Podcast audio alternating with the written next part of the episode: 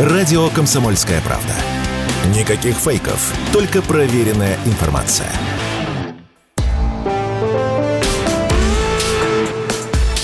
По сути дела, Николай Стариков.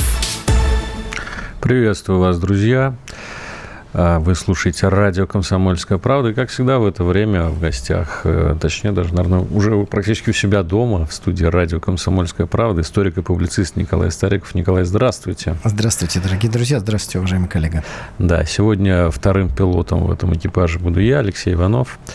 Ну и мы поговорим, как всегда, с Николаем о самых интересных политических новостях, да и экономических тоже новостях последних дней. Ну, у меня вот такое ощущение, что некое небольшое такое затишье новостное настало. Как всегда, очень часто бывает в конце июля, перед э, судьбоносным, очень часто для России августом. Вот у вас есть такое ощущение, что август в этом году тоже будет для России какой-то необычный?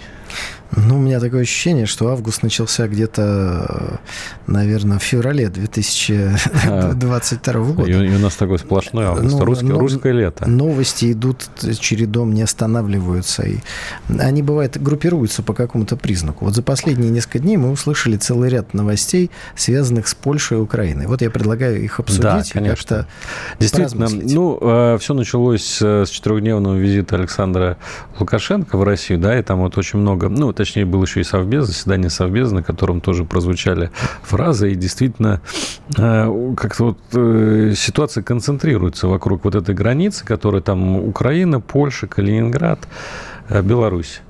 И в частности, вот Владимир Путин на Совбезе заявил сразу две таких, ну, в общем, вспомнил времена давно ушедшие, казалось бы, да, но до сих пор актуальны. Это вопрос того, как Украина получила свои западные территории решением Сталина, и как Польша получила свои тоже ныне западные территории, бывшие восточные земли тоже Германии. решением Сталина. Тоже решением тоже Сталина. Решением Сталина. То есть это такой был, наверное, размен, да? Вот не, ну чтобы у наших радиослушателей не складывалось впечатление, что во всем виноват Сталин, э, либералы любят так говорить, в решениях советского руководства была определенная логика. И Сталин э, действительно 30% нынешней польской территории Польше ну, подарил, можно сказать и так. Да? И Путин использовал эту фразу «подарок Сталина». Для чего Сталин это делал? Делал. Ну, не из-за большой любви к Польше. Нет, из-за большой любви к Советскому Союзу.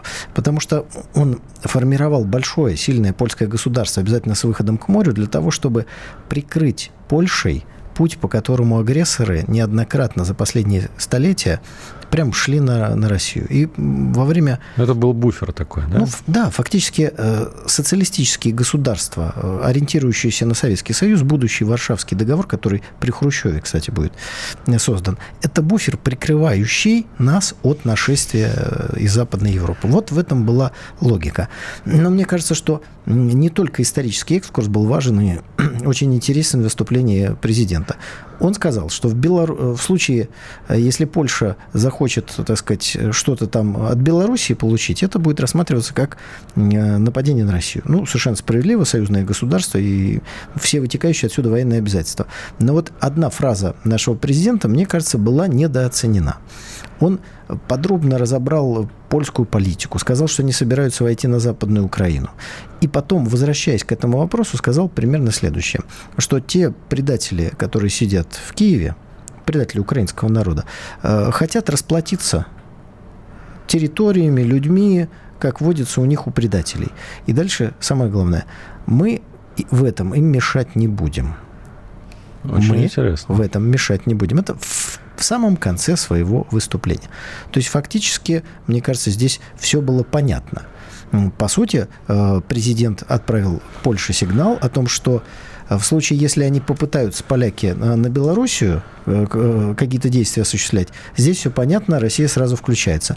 А вот если речь идет о Западной Украине, то вроде как бы мы предателям мешать Кстати, интересно, вот, Николай, что у Александра Лукашенко как будто немножко другая позиция, потому что... Совершенно верно. Совершенно верно потому что разговор двух президентов начался с совершенно иного посыла. Возможно, Лукашенко, ну, так сказать, э, свой шар в эту польскую лузу решил закатить. Потому что... Давайте я зачитаю цитату Лукашенко. «Отрыв Западной Украины, расчленение Украины и передача земель Польши неприемлемы. Если нужно будет западному населению Украины, мы, конечно, будем их поддерживать я прошу, чтобы вы обсудили и продумали этот вопрос. Вот э, то, что говорит Лукашенко. То есть Лукашенко против того, э, чтобы делили Украину. Между... И в, это, в этот момент, когда он говорил эти слова, Путин внимательно на него смотрел, кивал головой, говорил «да, да, да, да». Дальше так сказать, э, Александр Григорьевич еще вспомнил несуществующую, как опять говорил совсем недавно Владимир Владимирович, военную организацию, которая э, хочет прогуляться на территорию Польши. Одним словом, мне кажется, что два таких разнонаправленных посыла и отсутствие какой-либо, какого-то спора, да, вот, вот и так, да, и так тоже да, э, должны были создать в польском руководстве чувство большой неуверенности и непонимание того, какую стратегию в этом вопросе выбрала для себя Россия. И отсюда мы уже видим следующую реакцию Польши. Польша ее министр обороны заявляет, что она э, разместит и создаст новую воинскую часть в Сувалковском коридоре, да, значит, да. саперный батальон. Ну, сразу начнем с того, что саперный батальон это, как говорится, ни о чем. Потому что если его собираются использовать против э, одной из, ну, или лучшей пехоты в Европе, людей, имеющих опыт, то саперный батальон, ну, мы с вами понимаем, что он никакой погоды не делает точно. Здесь надо уточнить, почему и откуда взялся вот этот термин «Сувалковский коридор». Значит, дорогие друзья, это территория примерно шириной 100 километров, которая польская территория, которая отделяет Белоруссию от Калининградской области. Но и это еще не все. То есть для агрессора, который хочет нанести удар по Беларуси или блокировать Калининградскую область э, России, для этого такой хороший плацдарм. Но в случае срезания этого выступа отрезается доступ от стран НАТО, от Западной Европы, в Прибалтику. То есть очень важное ключевое место. И поляки говорят, да, мы сейчас создадим там новую воинскую часть размером с батальон – честно говоря, ну, остается, так сказать, развести э, руками, потому что э, непонятно, что это такое. Я не верю, что это ограничится батальоном, потому что в ключевом месте саперный батальон, ну... Ну, на самом деле, вокруг Прибалтики, вокруг Калининграда достаточно много уже расположено натовских баз. Мы вот писали недавно статью в «Комсомольской правде», где прям приводили карту, где они располагаются и, со стороны Литвы, и со стороны Польши. Их достаточно много, не только в Сувалкском коридоре, но и в других местах. Поэтому такое ощущение, что силы они там свои концентрируют. Вот как бы окружают так Калининград. Тогда к чему этот саперный батальон, который ни к селу, ни к городу?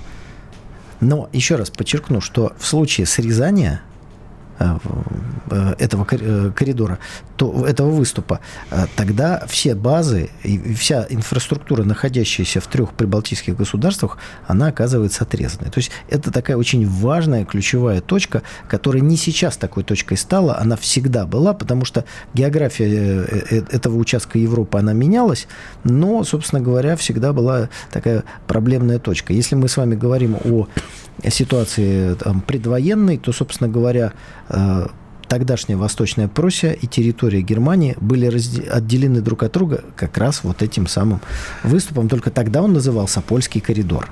Он всегда коридор, а вот название у него бывает меняется. Вообще вот на протяжении последних полутора лет э, все-таки э, вот это противостояние России и НАТО, оно было, конечно, явным, очевидным, но оно все-таки носило гибридный характер, да, потому что э, НАТО воюет с Россией руками украинцев. Сейчас э, все больше и больше э, вот таких намеков, что э, вот это противостояние перенесется на территорию Беларуси, Польши, Сувалкский коридор, может быть, Прибалтика. Неужели кто-то там э, реально готов совершить вот этот безрассудный шаг? Я думаю, что э, и слова э, президента России, и слова президента Беларуси были направлены на то, чтобы предотвратить решение польского руководства войти полномасштабно в конфликт, который сегодня есть на территории бывшей Украины, на Донбассе. Вот ради этого эти слова были сказаны. Собственно говоря, Путин в своем выступлении все подробно разобрал. И один из последних тезисов в его выступлении на Совете Безопасности, э, ну, с ним сложно не согласиться, заканчиваются поленья, которые бросают в виде людских жизней украинских граждан в огонь войны, в этот костер страшный, нужно что-то туда подбрасывать. Все, давайте, значит, поляков, давайте литовцев, давайте прибалтов, решают англосаксы и подталкивают руководство Польши для того, чтобы это сделать. Поэтому главная задача вот этих высказываний, на мой взгляд, отвратить Польшу от вот этого гибельного э, не только для нее, но и для огромного числа э, человеческих жизней шага. Вхождение в полномасштабный конфликт официально под своими знаменами, потому что без них – Польша очень активно противостоит нам э, в зоне специальной военной операции. Поляков там много, об этом все говорят. Они уже даже перестали снимать свою военную форму, но, по крайней мере, они как бы там маскируются как наемники или их там э, не существует, хотя десятки тысяч польских военнослужащих там присутствуют. Но мне вот все-таки сложно поверить, что поляки, они просто такие марионетки англосаксов, просто потому что это такая довольно агрессивная нация сама по себе. Да? И они, кстати, воюют с тем же Брюсселем постоянно. Не знаю, может быть, у них есть какой-то свой интерес, а не просто... Свой интерес это и есть. Западная Украина, как минимум, как максимум восстановление Речи Посполитой от можа до можа. А что касается наглости, с которой они себя ведут, вот есть Зеленский, который ведет себя еще более нагло. Да? Почему? Потому что за спиной у Зеленского стоят англосаксы.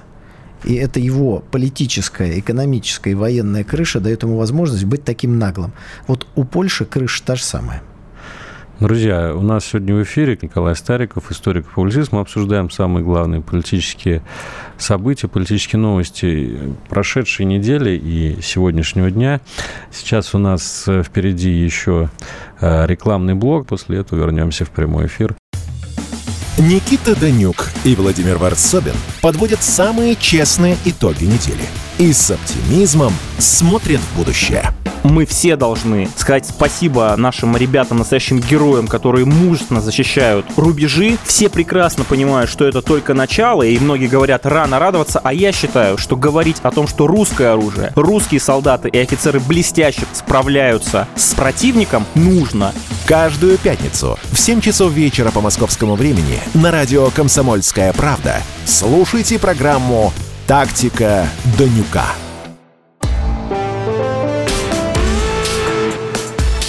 По сути дела, Николай Стариков. Радио «Комсомольская правда», прямой эфир. Николай Стариков, политик, писатель. В нашей студии Алексей Иванов вместе с вами также. Ну что, давайте, Николай, продолжим обсуждать главные темы последних дней. Э, достаточно много Владимир Путин на этой неделе подписал законов, многие из них достаточно резонансные. Ну вот, например, обсуждают такую новость. Владимир Путин подписал закон о запрете менять пол. Ну, до этого, естественно, там прошло три чтения Госдумы, ну, все как положено, Совет Федерации. Итак, Владимир Путин подписал закон, полностью запрещается медицинские вмешательства, направленные на смену пола, а, но не будут относиться к ним вмешательства, связанные с лечением врожденных аномалий или пороков развития, генетических и эндокринных заболеваний. Ну, Николай, вопрос такой, собственно. А у нас что, ну, других проблем нету? Вот мне кажется, для многих, э, многие просто с удивлением узнали, что в России вообще такие операции были. И что это была какая-то массовая история.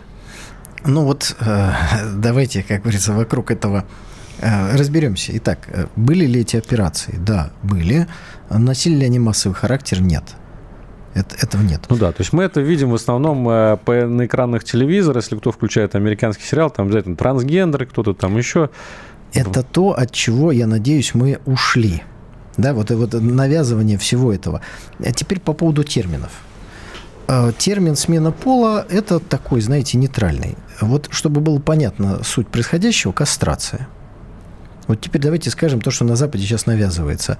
А, смена пола для детей. Кастрация детей. Ну, вот назвал вещи своими именами, сразу понятно, хорошо это или плохо. Или можно ли к этому нейтрально относиться? Ну, конечно, это демонизм какой-то, сатанизм. Понятно, что, да? У нас операции были.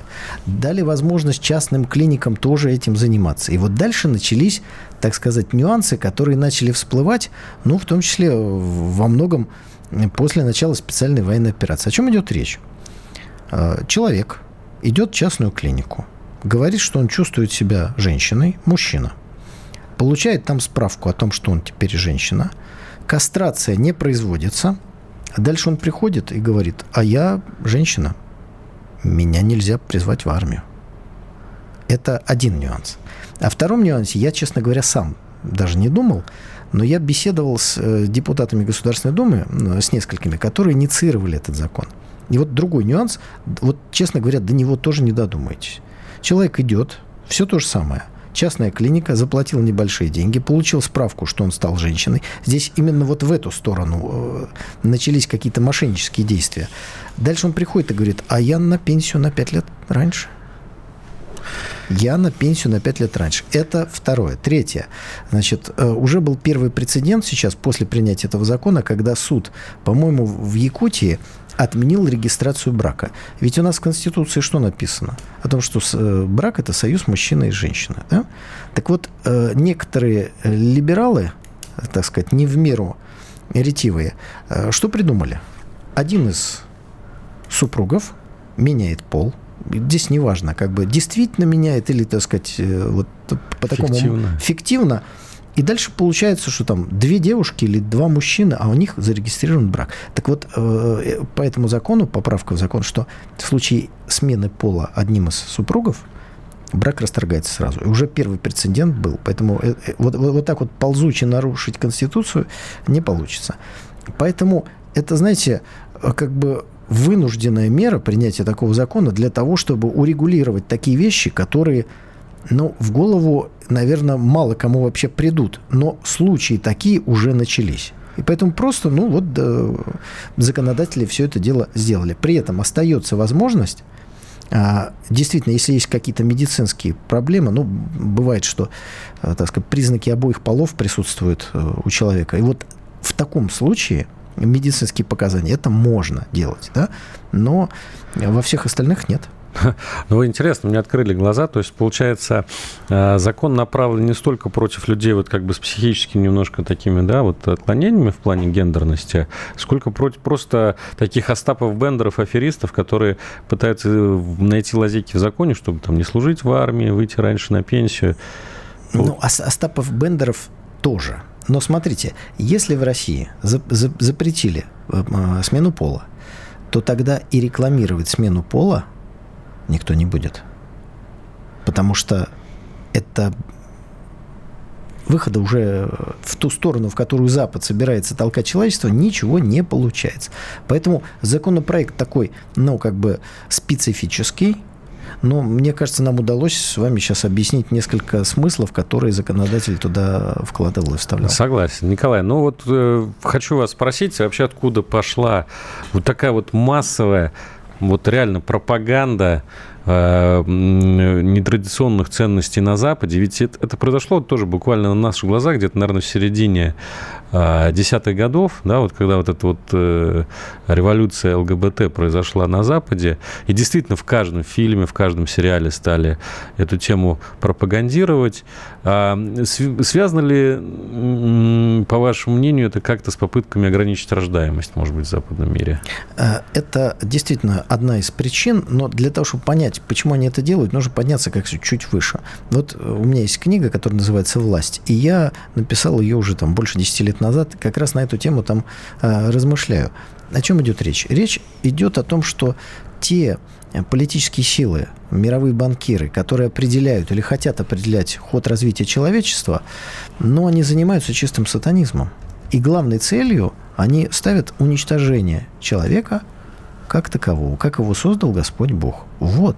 Если вы только на секунду вот примете эту точку зрения, которая может кому-то казаться такой, ну, невероятной, Хотя за последние годы, мне кажется, столько невероятных вещей произошло вокруг нас, что сложно сказать, что что-то еще невероятно.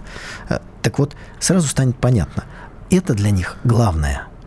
Вот это самое главное. Ну, казалось бы, США, мировой гегемон. Хотите сохранять гегемонию – у вас должны быть самые сильные вооруженные силы. Что они делают? Воинов трансгендеров. И у них теперь проблемы, сколько туалетов должно быть.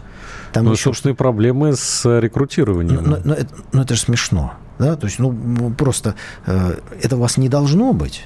Если вы хотите, чтобы армия была сильная, ну, ну куда, куда, куда это? Я уж не говорю о моральных аспектах, о кастрации детей, которые не всем навязывают. Ну, просто вот здравый смысл. Хотите быть сильным государством и всех давить, как давили раньше. Ну так это важнее. Вот это для них сейчас самое главное. Поэтому это навязывается везде.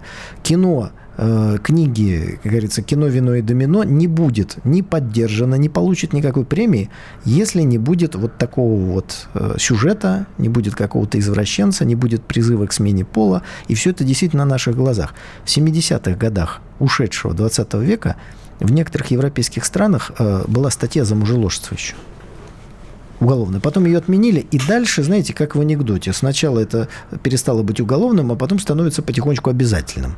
Вот в этом процессе, который ускоряется, мы и живем. И они двигались, и все человечество туда двигали. И представьте, тут проблема. Россия взяла и вышла из этого. А невозможно насадить это везде э, без э, каких-то огромных кусков суши, вроде России и Китая. Поэтому они сейчас, с одной стороны, продвигают и давят это везде. Мы видим уже на Украине, все, э, все эта история активно продвигается. Но мне кажется, они будут вынуждены остановить это безумие, потому что в России его не будет. А оно должно быть везде.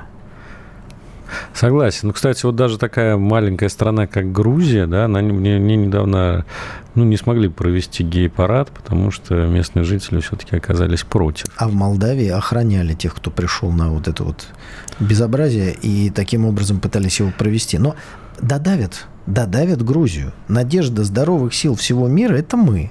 Ну и во многом Китай. И, кстати, вот еще одна тенденция, которая, мне кажется, идет как-то параллельно всегда, но вот всегда во всех прозападных странах в последнее время идет легализация наркотиков. Это тоже, наверное, вот из той же серии. И сейчас на, на Украине мы тоже видим, прям вот буквально в какой-то в авральном порядке принимают законы о том, чтобы, значит, значит ну и там, понятно, лечебная марихуана. Потом... Слушайте, ну вот опять, вот давайте с точки зрения здравого смысла. И страна, которая а, совсем недавно называлась Украина, находится в сложном положении, мягко говоря. Вот это действительно главная проблема, которая перед ней стоит, срочно разрешить посадки там наркотиков. Но если мы поднимаемся опять на схватку и понимаем, что уничтожение человечества путем распространение наркотиков – это одна из частей того, что они делают, американцы, глобалисты, тогда все логично. Пришли в Афганистан, там в 42 раза выросло производство наркотиков. Ушли, сокращается. Пришли на Украину, да, значит, там тоже должно Украина появиться. становится Афганистаном. Украина становится Афганистаном, значит, там должно производиться. Ну, пока начинают, так сказать, с каких-то легких наркотиков, потом, не дай бог, дойдут до тяжелых. Ну, я думаю, что в этом смысле ничего не получится, потому что там развитие событий пойдет таким чередом, что, конечно, не никаких наркотиков на Украине никто выращивать не будет. Ну а вот вы говорите, что сатанизм, да, исповедует э, элита, но ведь они же тоже, да, им нужны какие-то люди, которыми они будут повелевать. Зачем им уничтожать человечество? Ну, это вопрос метафизического да, свойства. Что же касается американской верхушки, они не мыслят категориями своей страны. Они открыли стену, которую не построил Трамп, и к ним пришло еще несколько миллионов. То есть пока человеческие ресурсы, которые к ним идут, кажутся им бесконечными, а плавильный котел прекрасно справляется с обязанностями. Они так считают.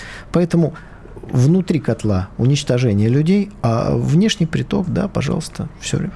Вот так они и э, хотят работать. Но все это будет работать только на территории всей Земли. Как только выпадают значительные участки суши, все, тема не работает. Друзья, в эфире радио «Комсомольская правда» Николай Стариков, политик и писатель известный. Мы вот обсуждаем различные темы повестки дня. Но в следующую часть нашей передачи поговорим про цифровой рубль, а сейчас рекламы новости. Если экономика, то на радио «Комсомольская правда».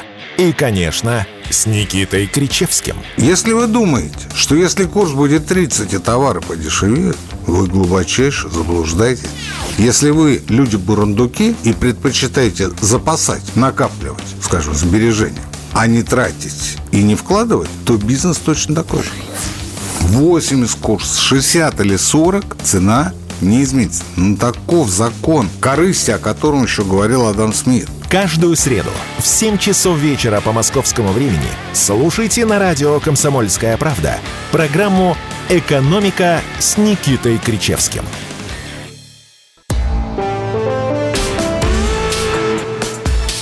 По сути дела, Николай Стариков – Николай Стариков и Алексей Иванов в эфире радио «Комсомольская правда». Обсуждаем главные новости последних дней. Ну и вот еще один закон подписал Владимир Путин. С 1 августа официально вступает в силу закон о внедрении цифрового рубля и начинаются тестовые операции с новым э, видом вот, национальной валюты. Да? Ну, давайте поговорим. Тема очень интересная, многие не, не до конца понимают, для чего это делается. Да, многие боятся. Многие боятся, Многие да. боятся. А, Вот сразу, чтобы не было никаких домыслов, хочу сказать, что я категорически противник отмены наличных. Я считаю, что возможность платить наличными должна быть всегда, везде и у любого человека. Вот Да. это, это так, чтобы... Под этим подпишутся, я Да. думаю, 99% наших слушателей, да и вообще россиян.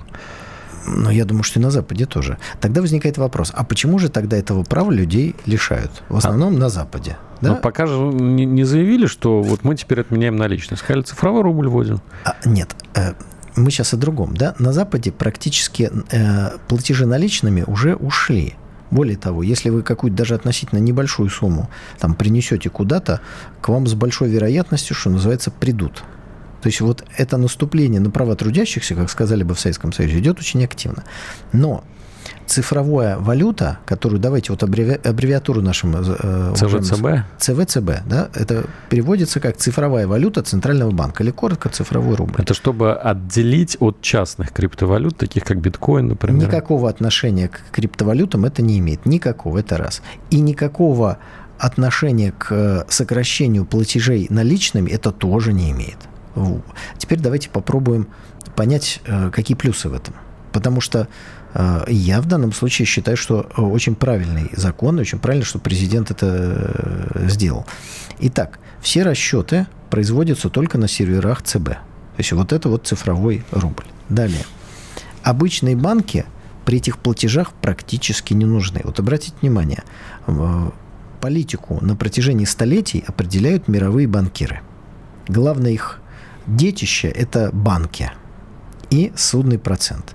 Вот в этой ситуации коммерческие банки становятся ненужными. Они просто дают ну, как бы подключают человека к этой системе.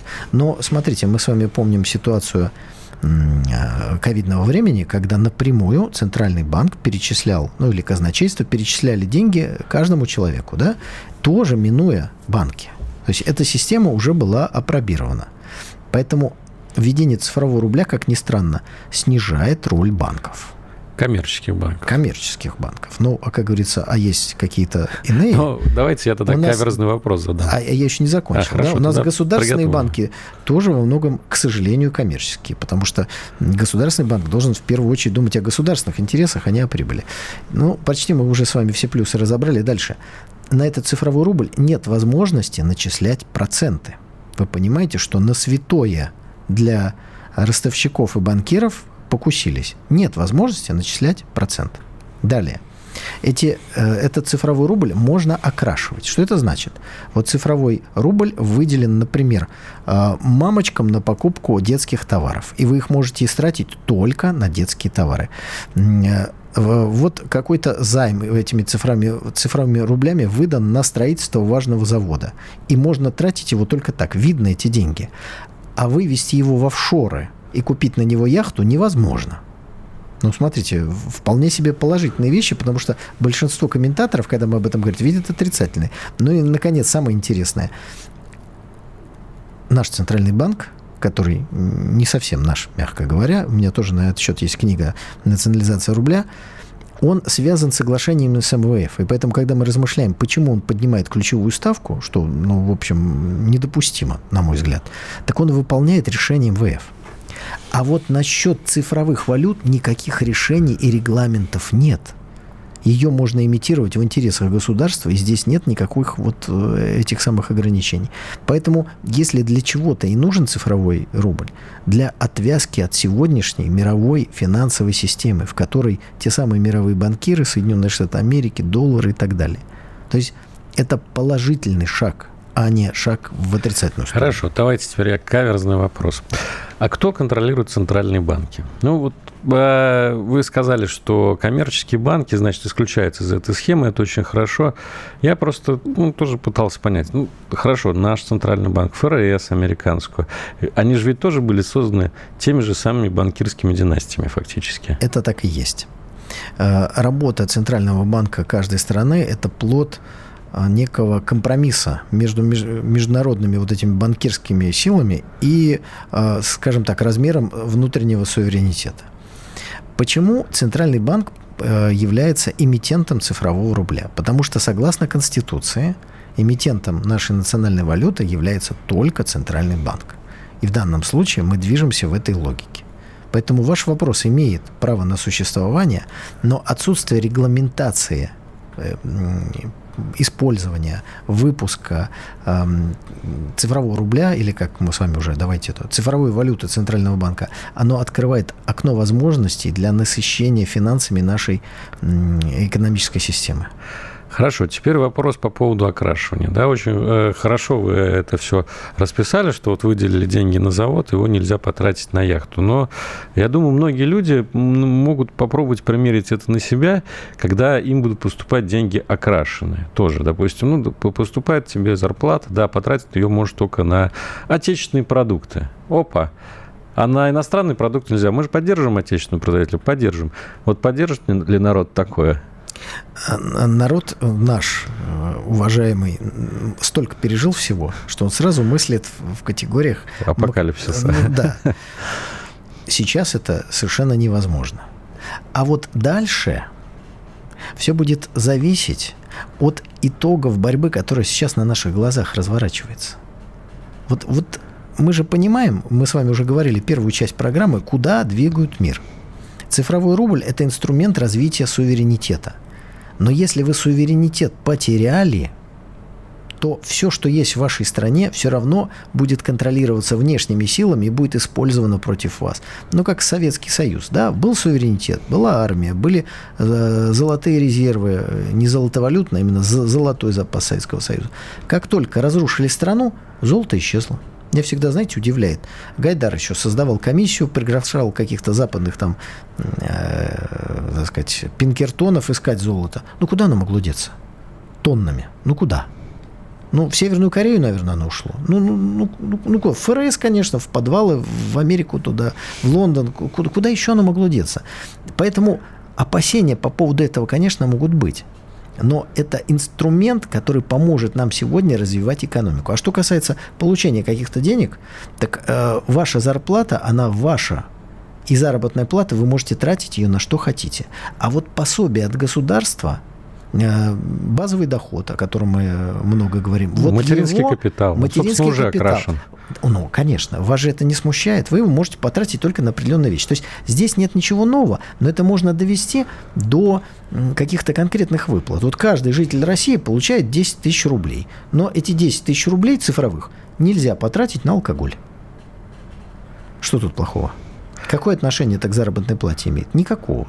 Поэтому Э, не надо бояться того, что может принести пользу нашей э, экономике. Хорошо, еще один вопрос. По вашему мнению, должен ли быть цифровой рубль чем-то обеспечен? Но э, была такая идея, вот я помню, Николай Патрушев писал, например, статью о том, что значит, цифровой рубль или там какая-то еще там, может быть, совместная валюта российско-китайская должна быть обеспечена, обеспечена корзиной металлов. Там, значит, ценой. Вот э, цифровой рубль, как его вообще будут имитировать? Его просто будут там выпускать в неограниченных количествах? В этом и прелесть, что нет никаких распоряжений, договоров, обязательств перед МВФ. Как хотим, так и имитируем. Вот создали деньги и дали э, там, пенсионерам, инвалидам, э, ветеранам, каждому гражданину России определенную сумму для того, чтобы стимулировать спрос. Ведь в этом же есть еще и смысл геополитический. Почему Китай так ласково с американцами общается? Потому что 650 миллиардов торгового баланса, да? Да. покупка-продажа. Почему с европейцами э, там а еще, а еще госдолг 300, да, 300 миллиардов, да? У нас с Китаем 200 миллиардов. Как нам это нарастить? Создать в том числе увеличивающийся платежеспособный спрос в нашей стране параллельно с э, наращиванием своей промышленности, чтобы мы не были только рынком сбыта китайских товаров. Чем больше Китай нам продает, а мы продаем Китаю, тем больше Китай в нас заинтересован, и тем меньше он будет заинтересован в Европе. Поэтому в том числе цифровой рубль – это инструмент повышения платежеспособности нашего населения. И это очень важно – Хм, хорошо, а вот вы верите в то, что доллару скоро придет конец? Ну или там, может быть, не конец, а а, скажем, захереет он, и там доля его в, мир, в мировых расчетах существенно снизится, потому что последний год это об этом много говорят. А, она снижается, но она снижается очень э, не быстро. То есть это процесс, который займет десятилетия снижения роли доллара и будет итогом той борьбы, которую американцы сейчас ведут против нас, против китайцев. Поэтому в ближайшей перспективе я не думаю, что ему что-то очень сильно э, угрожает. Но американцы мыслят перспективой. Ну, то есть такая эрозия идет, да, такая Эро- медленное эрозия. сползание, которое в какой-то момент, может быть, через несколько лет, через несколько десятков лет. Да, и поэтому они хотят остановить это в самом начале. Николай Стариков, писатель, политик в эфире радио «Комсомольская правда». Обсуждаем главные темы последних дней. Но у нас остается впереди еще последняя часть нашей передачи. Там мы поговорим про стартующий э, уже в четверг в Санкт-Петербурге саммит Россия-Африка. Что нам нужно от африканских стран? Обо всем этом будем обсуждать. Сейчас новости, реклама. Никуда не расходитесь. Все программы радио «Комсомольская правда» вы можете найти на Яндекс Музыке. Ищите раздел вашей любимой передачи и подписывайтесь, чтобы не пропустить новый выпуск. Радио КП на Яндекс Музыке. Это удобно, просто и всегда интересно.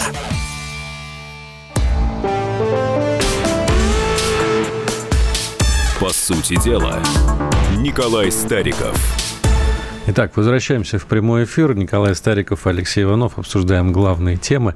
Ну что, давайте перейдем, наверное, от цифровых рублей к нашим африканским друзьям. Благо, действительно, стартует саммит Россия-Африка. Второй уже, кстати, по счету. Если кто не знал, два года назад э, в Сочи, если я не ошибаюсь, был первый саммит Россия-Африка. И, кстати, прошел тогда с большим успехом. Мы честно, называя вещи своими именами, ухаживаем сейчас за нашими африканскими друзьями, за африканскими странами. А вот зачем мы это делаем, Николай? Вопрос к вам. Но я хочу сказать, что ухаживаем за африканскими странами не одни мы. Все. А, ну, Китай. Нет, ну, Китай традиционно ухаживает, да, причем у нас как бы такой, такой танец, э, не противопоставляя себя Китаю и России. То есть мы не боремся за вытеснение Китая, Китай не старается вытеснить Россию. Да? Вот здесь у нас с Китаем определенный какой-то, ну, если хотите, консенсус достигнут. Европейские лидеры, вот все сейчас в Латинскую Америку и в Африку, в Латинскую Америку и в Африку. Сейчас даже не хочу вспоминать все их визиты, потому что везде они преследуют одно и то же. Они приезжают рассказывают, какая Россия плохая. При этом нужно понимать аудиторию, к которой они обращаются. Россия никогда не имела колоний на территории Африки. Россия вообще никогда колонии не имела нигде. Но в Африке уже, как говорится, точно стопроцентно.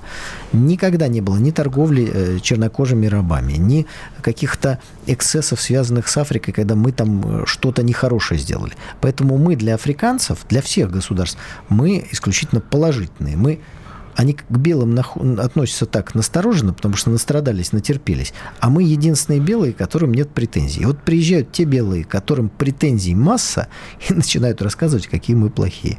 Но это выглядит, честно говоря, немножко смешно. Но вот я выписал сегодня новость, прочитал, значит, у наших идеологических противников. Заместитель министра финансов Соединенных Штатов Америки по имени Брайан Нельсон отправляется, ну, естественно, с визитом куда сейчас? В Африку. Естественно, накануне этого самого саммита, чтобы, ну, я не знаю, попытаться там подгадить немножечко, э, что-то такое сказать, кого-то от чего-то отвратить, например, там от получения зерна, да. Ну, это сложно. Ну, а знаете, что они рассказывают африканцам? Они говорят, хм. вы не берите бесплатно зерно у России, потому что Россия его якобы украла у Украины.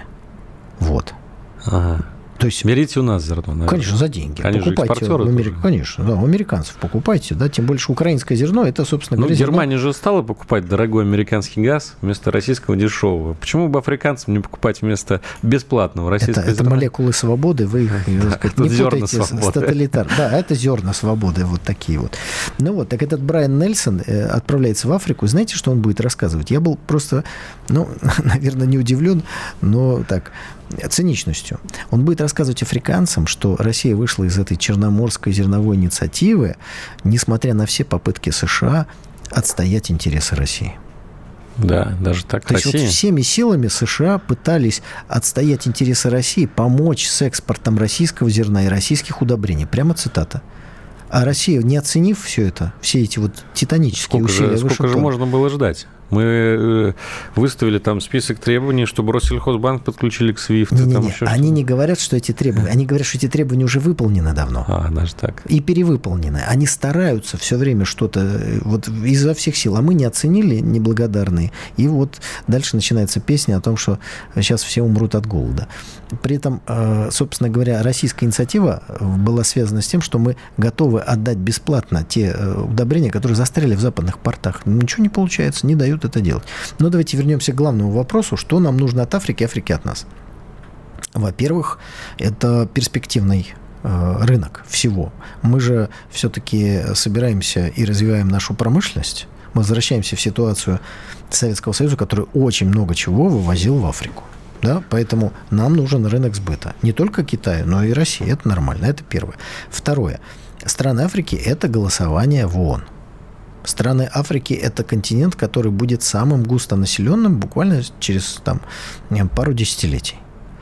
Много чего нам там нужно. В конце концов, там есть полезные ископаемые, там есть чего добывать, там можно строить предприятия. Вот это нам нужно от Африки. А теперь знаете, что нужно африканцам от нас в основном?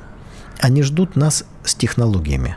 Они говорят, приходите, стройте заводы, обучайте нас. То есть это такой ренессанс общения Советского Союза с африканскими странами. Потому что мы же строили им промышленные предприятия. Ну, вспомним там Асуанскую плотину, например, в Египте и, и так далее и тому подобное. То есть ну и, конечно, конечно, не будем тут лукавить, в этом есть некий элемент, ну, так сказать, борьбы за э, третий мир, хотя сейчас движение неприсоединения не существует, но Запад пытается перетянуть все эти государства на свою сторону. Мы э, с Китаем считаем, что э, правда на нашей стороне и считаем совершенно справедливо. Поэтому здесь, конечно, есть определенный элемент соперничества. Но есть большая разница в нашей политике. Мы приходим, мы же не говорим, вы не дружите с э, Германией, да? прекратите контакты с Францией, дружите вот только с Россией и с Китаем. Такого нет. Они приходят и говорят, Россия плохая, с Россией вы, пожалуйста, точно не дружите. Будете дружить, мы против вас санкции ведем. Накажем вас, заморозим ваши авуары, не дадим вам это самое. То есть у них дипломатия становится больше дипломатии кнута, нежели дипломатии кнута и пряника. А кнут это не очень приятный в дипломатии инструмент. Ну, кстати, вот Франция ведь уже практически уступила России несколько своих а, бывших таких подведомственных стран, ну, типа Мали, да, и, и центральная... Им обидно. Им да, обидно. и вот эти афри- африканские народы, они говорят, что мы очень не любим французов, потому что они себя вели вот действительно как эксплуататоры, колонизаторы. Ну, так это же правда. Это правда. И, конечно, на африканском континенте прекрасно помнят, что происходило тогда. Ну, надо иногда напоминать. Вот Владимир Владимирович полякам напоминает про подарки Сталина и про историю создания там Украинской социалистической советской республики. Так надо напоминать и про те зверства, которые... Надо напомнить про Патрису Лумумбу. Если кто-то не знает, это, ну, вот у нас университет есть имени Патриса Лумумбы, да, кстати, недавно вернули название, насколько я помню, Российский университет дружбы народа. Так, а вот самое главное, вы представляете, а зачем его было убирать? Есть институт дружбы, где учатся представители разных стран, в том числе африканских. Им приятно, что этот институт, этот университет носит имя одного из лидеров борьбы за независимость зверски убитого Бельгийцами. бельгийскими колонизаторами. Да, конечно, приятно. Зачем вы имя-то сняли? Ну, это вопросы, наверное, к младореформаторам Гайдаровской поры. А да? вы поймите их э, логику. Так неудобно же перед Западом-то. Ну, с их точки зрения, Патрис Лумумба стоит на ступеньке развития ниже, чем белые хозяева в Вашингтоне и Лондоне. Вот с точки зрения этих молодых зачем реформаторов. Напоминать, да. Ну да, зачем напоминать? Мы же теперь все вместе. А, подождите, так было это убийство? Было. Этот университет носит это имя, ну так и не лезьте своими младореформаторскими делами, руками в, в, в эти дела. Поэтому правильно, что вернули, но это символ возвращения России, по сути, в политику, в взаимоотношения с Африкой, на, так сказать, по полной программе. Я вот сейчас думаю, чисто с точки зрения реальной политики, вот если бы я был, допустим, на месте африканского какого-то лидера, ко мне приходит сначала Китай, потом Россия, потом Европа, потом Америка, все говорят, мы тебе дадим то-то и то-то, ты будь с нами. Я бы, наверное, всем говорил, да, давайте, давайте. Вот не получится ли так, что, ну, в общем, и, и, и нашим, и вашим будет вот политика африканских стран? Или это нормально, может ну, быть? у кого-то будет. Ну, вы сами обрисовали такую очень прагматичную политику некоторых государств. У кого-то будет по-другому. А, кто-то а, поддастся на шантаж Соединенных Штатов Америки, кто-то, наоборот, их слушать не будет и пинками их э, выгонит, потому что у него, у него сложное к ним историческое отношение, а тут еще и российские, китайские компании, и интересы и так далее. Соединенные Штаты Америки сами делают э, значительную часть работы за нас, потому что они всех ставят перед таким фактом. Если вы не с нами, то вы против нас. Вот обратите внимание, сейчас нет движения неприсоединения, которое было в момент соперничества Советского Союза и США. Почему? А потому что США так, так не готовы ставить вопрос. Запад, вот вы либо с нами, либо с русскими и китайцами. В итоге, по сути, они и нас-то так китайцам-то сильно подвинули э, вот такой своей нелепой и медвежьей политикой. Но они всех туда э, двигают в этот угол. То есть, если ты суверенный, если ты не хочешь ложиться под Запад, то значит ты обязательно должен дружить с Китаем, получается.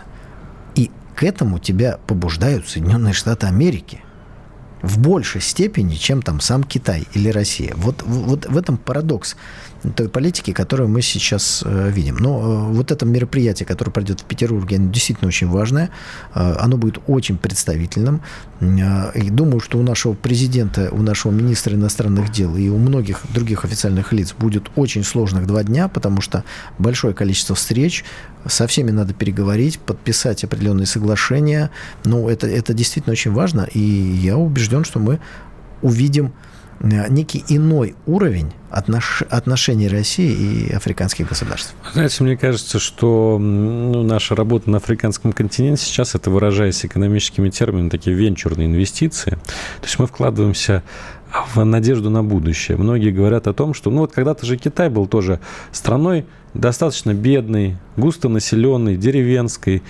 И потом совершил мощный рывок. И многие сейчас говорят, что Африка может пройти тот же путь в 21 веке. По крайней мере, это единственный континент, на котором будет действительно расти население. Будет рост, и часть этого роста должна быть связана с нашей экономикой. Чем больше, тем лучше. Вот за это идет борьба.